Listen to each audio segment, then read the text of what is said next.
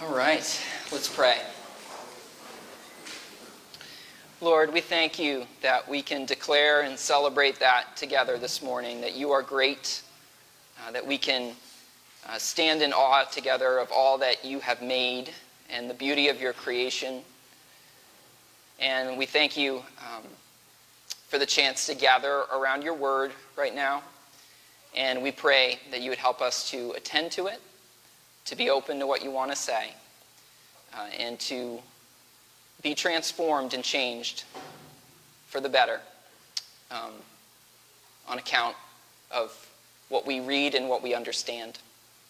We invite your spirit to move. In Jesus' name, amen. All right, so we are continuing this morning in our series Before the Cross, where we're looking at Jesus' last words to his disciples before he was arrested. Uh, this is what's known as the farewell discourse, and we're picking up right where we left off last week, which is John chapter 15, starting in verse 1. John 15. Now, you might remember that last week, the last words Jesus said were, Come now, let us leave.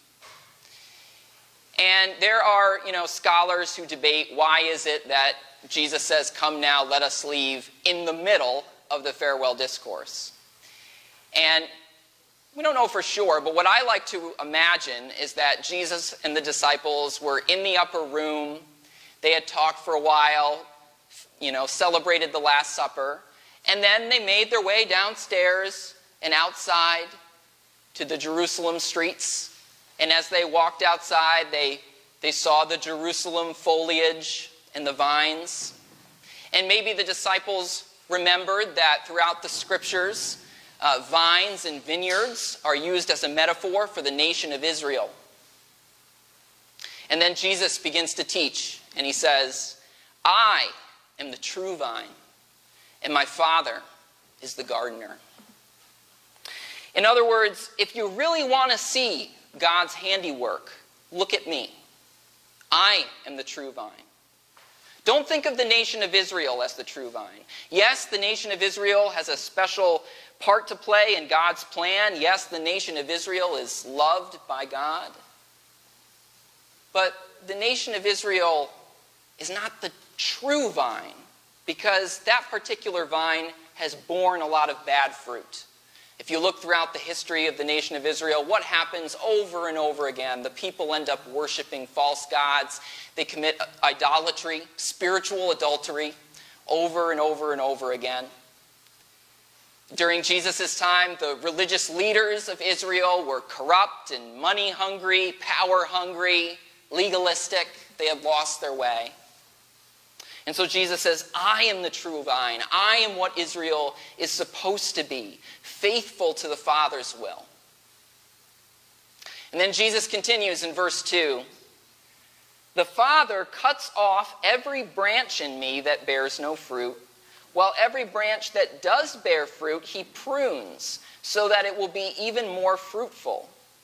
You are already clean because of the word I have spoken to you. I did a little research and I realized that the word that gets translated as clean there is the same word really as prune. I don't know why the translators chose to make it different each time, but I think it reads more naturally if it just says, My Father is the gardener. The Father cuts off every branch in me that bears no fruit, while every branch that does bear fruit, he prunes, so that'll be even more fruitful. You are already pruned because of the word I have spoken to you. Right? So what Jesus is saying is that his teaching is supposed to have the effect of making the disciples more fruitful. It's supposed to prune them so that they can be effective uh, ambassadors for God's kingdom. And of course, his word still does that for us today, his teaching. Remain in me as I also remain in you. No branch can bear fruit by itself, it must remain in the vine. Neither can you bear fruit unless you remain in me. I am the vine, you are the branches. If you remain in me and I in you, you will bear much fruit. Apart from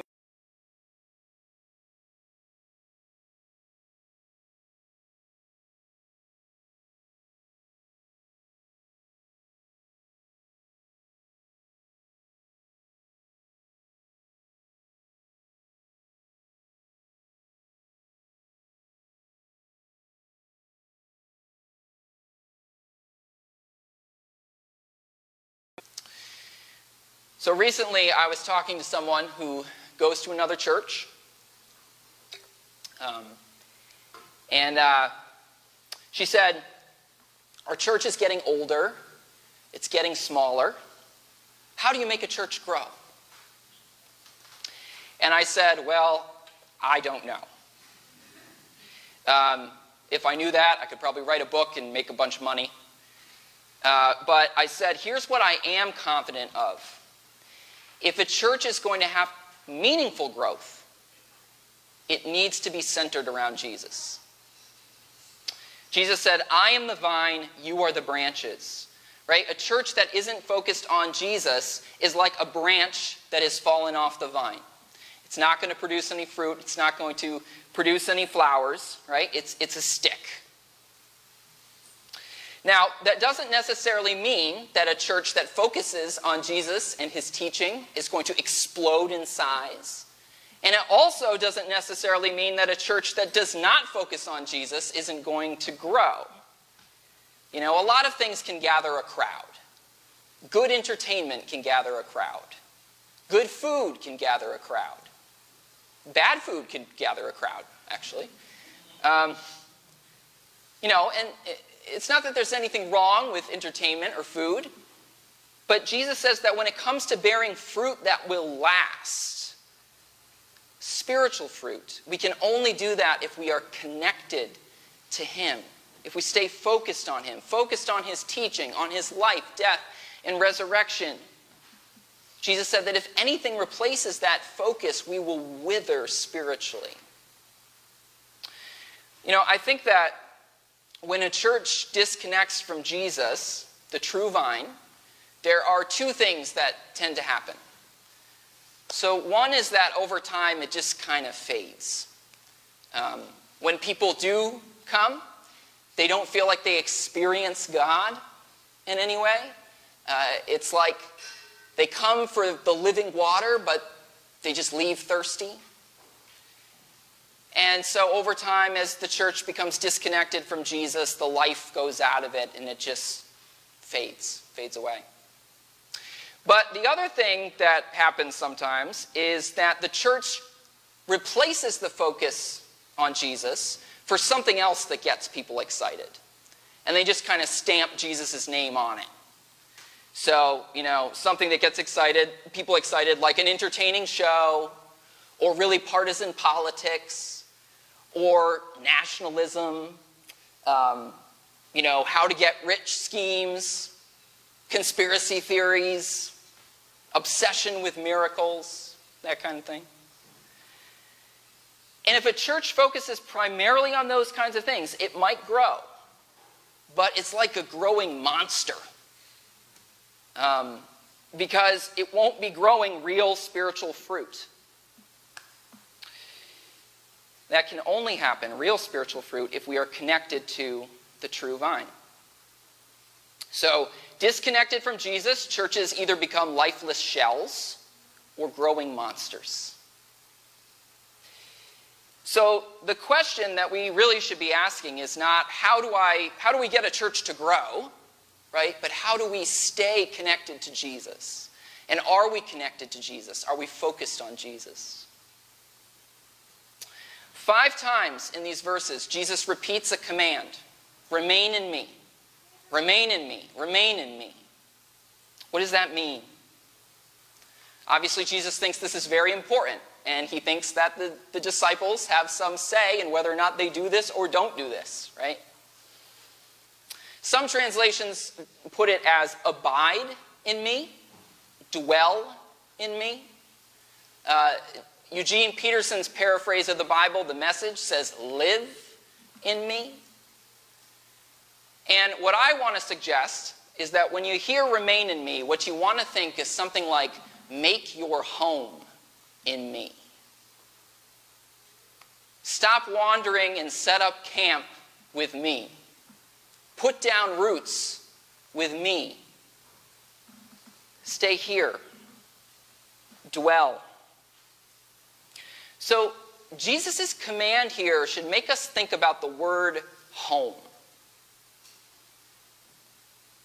I think most of us have strong feelings, associations with the word home, right? Home. When we're away from it for too long, we feel homesick, right? If we grew up in a home where we didn't feel safe, we might say, My house was not a home, right? If we're with somebody and we feel like we can be ourselves with them, we might say, I feel at home with you, right? Here are some of the things that I associate with the word home. Right? Home is where we feel safe. Home is where we feel like we can be ourselves. Home is where we feel we, we belong. Home is where we feel loved and accepted. Home is where we can say, This is mine. And I think when you, when you put all that together with that word home, it's clear that all of us have a longing for home, right? And some of us may feel like that longing for home has never been satisfied our entire lives. That we've never had a place to go where we felt safe, loved, and at rest. Like a place where we can go and go to sleep and not worry, right? Maybe we had a rough upbringing and we never recovered from that. For others of us, we might feel like we once had a home, but home is gone now. You know, maybe for some of us, home is where we grew up. We, we felt all of this in the home that we grew up in, but somebody else owns that home now. Most of the people who we associate with home have moved somewhere else or, or died. And we feel like our true home is gone and there's no getting it back. The word nostalgia actually means the longing for home. I didn't even know that until I was doing some research this week. So, if you're a nostalgic person, if you're the kind of person that likes to revisit media from your past or, you know, collect memorabilia from previous decades that, that you remember, chances are the reason you like that is because there's something about these, these items, this media, that conjures this feeling of home, this time where you felt loved, accepted, safe. That's what's at the root of nostalgia. When I see images of the Ukrainian refugees fleeing, my heart breaks for them because I know that their home has been taken from them. Right? Where is home when your country is not a safe place to be? My mom told me that shortly before my grandfather died, he said, I'm going to go home now. And he was in his house when he said it. But apparently he felt like home was somewhere else and that it was time to go there. We all have this longing for home. And what Jesus is saying is let that longing lead you to me. Find your true home in me. You need a home that can't be burned down or loss to warfare or loss because of the passage of time. You need a home that you don't have to get in a car or a plane to get to. You need a home that's always there within. Wherever you are in time, of, time and space, it's there and you can get to it. He's saying, I can give you that, that home if you make your home in me. Go to me. Now, a couple weeks ago, we looked at when Jesus says that he's going to the cross so that he can prepare a place for us in the Father's house. Remember that? In other words, he's going to the cross so that we can have a home now and forever with God. He's going to the cross so that our longing for home can be satisfied. And it can be satisfied not only because his going to the cross opens the way for us to go to heaven when we die, but because his going to the cross opens the way for the Holy Spirit to come and live in us now. The way Jesus describes it is the Holy Spirit coming to make his home in us. When the Holy Spirit comes to make his home in us, we take our true home wherever we go. Make your home in me. You know, the fact that Jesus keeps repeating that command over and over again should remind us that we have a tendency to make our home in other places. There's always a temptation to do that. And Jesus is saying, don't do that. Sometimes I wonder if a lot of the world's problems can be traced back to people having a longing for home and trying to satisfy it in the wrong ways or looking to the wrong things to, to satisfy that desire. I wonder if at the root of a lot of racism and prejudice throughout history has been that when people encounter the unfamiliar, it doesn't feel like home, right? And, and so they, they feel like the presence of the unfamiliar is a threat to home. There are some churches that will erupt in conflict if anyone tries to change anything. Uh, churches have divided because someone tried to bring guitar or drums into the worship service, or because the pastor stopped wearing a tie, or uh, because you know someone painted the fellowship hall a different color. And some people will object to those changes by saying things like, "Oh, the guitar, it's worldly."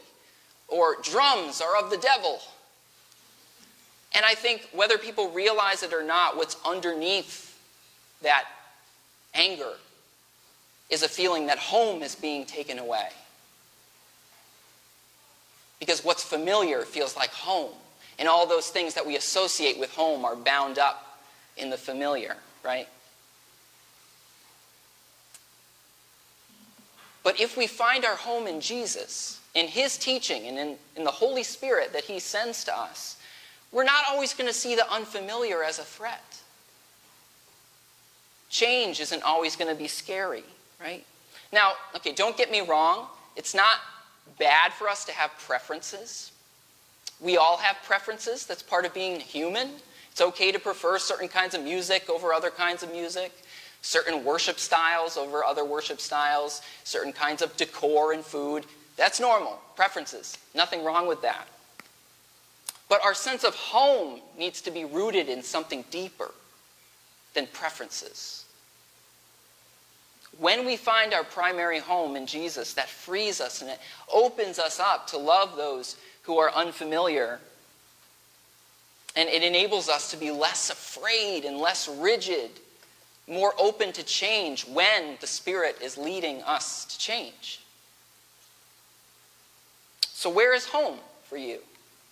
Is home rooted in something temporary? Or is home rooted in Jesus, the true vine? Let's keep reading. As the Father has loved me, so have I loved you. Now remain in my love. If you keep my commands, you will remain in my love, just as I have kept my Father's commands and remain in his love. I have told you this so that my joy may be in you and that your joy may be complete. My command is this love each other as I have loved you. Greater love has no one than this to lay down one's life for one's friends. You are my friends if you do what I command. I no longer call you servants because a servant does not know his master's business. Instead, I have called you friends. For everything that I learned from my Father, I have made known to you. You did not choose me, but I chose you and appointed you so that you might go and bear fruit, fruit that will last, and so that whatever you ask in my name, the Father will give you. This is my command love each other. If any of us feel like emphasizing love is sappy or sentimental, that's too bad. Uh, because Jesus just keeps talking about love right? He keeps coming back to love throughout the farewell discourse. Earlier, he said that love should be the defining quality of his disciples, that the world should know who his disciples are because of the love that they have for one another. And he's also talked about the importance of following his commands. Right? If you love me, you'll keep my commands. And that raises the question, well, what are his commands? Well, here he makes clear what he wants us to think of when he thinks when we think of his commands, right? Is love each other. This is my command. Love each other. And not just love each other, but love each other as I have loved you.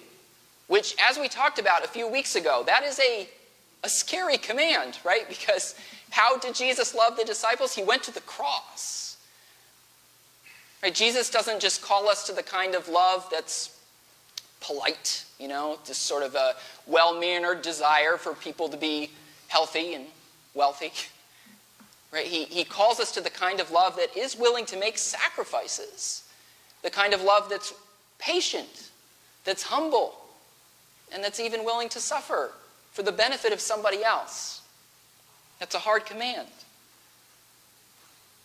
But Jesus says, if you're my disciples, this is the kind of love that you will demonstrate to each other and to the world. So, what does it look like when we're finding our home in Jesus? Well, what it looks like has a lot to do with love. Both with receiving God's love for us and with giving love to those around us. Listen to these words again. As the Father has loved me, so have I loved you. Now remain in my love. If you keep my commands, you will remain in my love, just as I have kept my Father's commands and remain in his love. Now, I realize that those verses can sound a little bit demanding, you know? Like Jesus is saying, if you do what I say, I'll love you. And if you don't, I won't. But I think we need to remember what we've learned about that word remain here. Remember, when you hear remain, you want to think, make your home in me, right? So let's take the word remain out and put that in there. As the Father has loved me, so have I loved you. Now, make your home in my love. If you keep my commands, you will make your home in my love, just as I have kept my Father's commands and make my home in his love. And let's go a little further and substitute my commands for the greatest commandment love one another, right? Then, it's, then it reads, Now make your home in my love. If you love one another, you will make your home in my love, just as I have kept my Father's command to love you and make my home in his love. So it sounds a little bit different when you think of it that way, when you read it that way, right? Jesus' Jesus's point is not to say, this is how you earn God's love. His point is that making our home in God's love and being loving are two sides of the same coin. They can't be separated, they go together. And of course, yes, Jesus does command us to, to be loving, and he emphasizes the importance of that. But we have to remember what the leading command is here. The first one, which is make your home in my love. Make your home in my love. In other words, recognize the love that I have for you first, and then live out of that. Sometimes we think it's supposed to work the opposite way around, right? Where we earn God's love and then we feel secure. But Jesus begins with make your home in my love. Rest in that. Set up camp there. So, do you trust that God actually does care about you? Do you believe that? Like, really? Jesus says, make your home, build it on that truth, build it on that foundation. The belief that God's desire is to save you, to redeem you, to rescue you from the power of sin and death and the devil. Jesus is saying, make that truth your anchor in the storm right? Make that truth your constant in a world that is constantly changing, where any other home that you set up can be lost. Find your true home in the love of God. I'm the vine, you're the branches. Jesus is saying, if you trust that I really love you, you will stay connected to the vine. But if you assume I don't, you will wither. Nothing is more spiritual, spiritually toxic to you than to think that God doesn't love you doesn't care about you. Build your home in his love. Now, I'm not naive, okay? I know that life gives us reasons to doubt that God loves us. The, life can be very hard. The world is filled with sin and evil and violence. But Jesus' command, make your home in me, it implies that we have a choice, right? Despite any reasons to doubt that we might find, we can choose to make our home in God's love. Jesus has done what is necessary for us to do that. And if we do, we will also become more loving people. I want to close by emphasizing one more line it's one that I don't think we should just breeze, breeze over. Right after this, Jesus says, I have told you this so that my joy may be in you and your joy may be complete. What Jesus ultimately wants for us is joy. That's what I want you to hear there. Yes, he calls us to be willing to suffer. He calls us to be willing to do difficult things. He, he even says you need to pick up your cross. But what's the end goal? The end goal is not suffering and pain. His, his goal for us is joy, true happiness, true peace. That is what God wants for us. He wants us to find home. He wants that longing for home that we have to be satisfied. And so he says, I am the true vine. You are the branches. Stay connected to me. Put down roots here in me. Don't wander away. Make your home here. Lord, we thank you uh, for these words, and we pray that your Spirit would impress them on our hearts. And Lord, if we're trying to find home in other places, help us to realize that our true home can be found in you.